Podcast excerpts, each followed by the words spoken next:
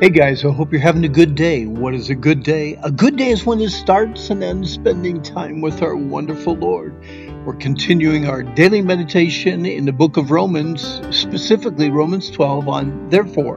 Man ruined his life with sin. God's remedy is Jesus Christ. Therefore, how can I show my thankfulness to God every single day? We're continuing uh, the second day with our prayer, Lord. Please protect me from my own selfish thinking. I do not want to become a Romans 1 statistic. As we mentioned yesterday, a man's thoughts are an index to his character. What we think today, we become tomorrow. The attitudes of our hearts often result in the actions of our lives. The depravity of our own heart should cause us to shudder, fearing even the potential of our own wickedness. We must thank God for his daily provision of grace and mercy, which keeps us from such depraved behavior. Romans 1 29 to 32 lists 13 types of people who have given in to their depravity. By God's grace, may we never be accused of such actions or attitudes. As a man thinks, so is he. As you think, so are you. Let's take a few more minutes, as we did yesterday, and finish this horrible list and ask ourselves if we could ever be accused of being a disobedient, undiscerning, promise breaker, or an unloving, unforgiving, unmerciful person? Number one, could anyone accuse me of being disobedient to parents?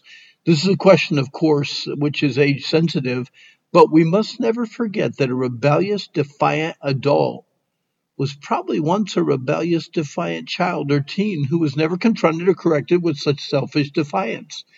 Any child, young or old, who would treat their mom or dad as if they were worthless has either a bitter heart or an angry heart a guilty heart or a hurting heart.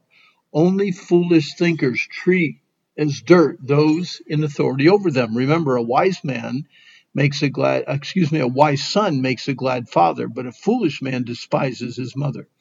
Could anyone accuse me of being without understanding? A lack of understanding reveals a heart that is not learned to discern. In our world of high tech information, there are no excuses for lacking understanding. We have more tools at our fingertips than any generation before us. An afternoon of serious study should open our eyes not only to the consequences of most issues, but the cause as well. Those who have no reasoning ability have literally chosen to do so. They would rather be handed a list than think through an issue. Most are more interested in consequences of an action than securing the understanding why the behavior is good or bad, right or wrong, better or best. Number three, could any accuse me of being a covenant breaker? You cannot understand the import of a covenant breaker unless you understand the importance of a covenant. When a man and a woman take their marriage vows, they're making a covenant, literally a promise to be faithful to each other. God has made many promises, covenants with his people, which he has never broken. Men who glibly break their promises to either God or others are covenant breakers. They're untrustworthy and undependable. There was a time with contracts, work agreements, loans, and even relationships that you could take a man at his word. No longer. Technically, someone who makes a promise but has no intention in keeping that promise is not only a covenant breaker, but literally a liar. Solomon calls him a fool in Ecclesiastes 5. When you vow a vow unto God, defer not to pay it, for he hath no pleasure in fools. Pay that which thou hast vowed. Number four, could anyone accuse me of being without natural affection? There are natural affections like a love between a husband and a wife, a love between a mother and her infant, a love between a brother and a sister. We live in a world that love for self has exceeded even the natural love that should be for others. Because so many reject the love of God, our world is filled with unloving and hateful people. A husband that does not naturally love his wife files for divorce. A young mother who does not naturally love the living baby hiding inside of her chooses to abort that child. A father who does not naturally love his children verbally, physically, and sexually abuses them.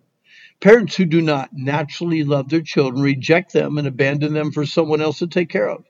This is not natural and it's not right. It is amazing how far a person who rejects God and chooses only to worship self can go. God's command in John 15, verse 12, is the opposite of what you read in most daily newspapers today. This is my commandment, that you love one another as I have loved you. Greater love has no man than this, that a man should lay down his life for his friends. What a sad state of affairs in our families, country, and world uh, when they refuse to simply believe, trust, and obey God. Number five, could anyone accuse me of being implacable? Have you ever met an implacable man? If you have, you would know it. They're generally unforgiving, quarrelsome, and absolutely irreconcilable. Most of the implacables refuse to talk, reason, or forgive.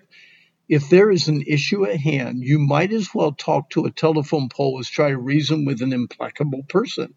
We cannot change a person's heart.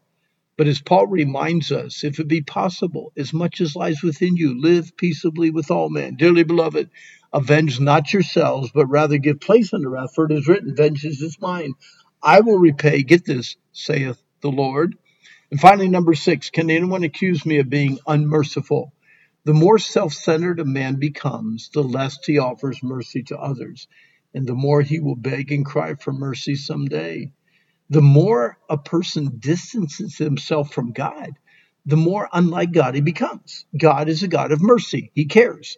The unmerciful have no compassion, no concern, and simply do not care about anyone or anything but themselves. Often, the more men have, the less they give.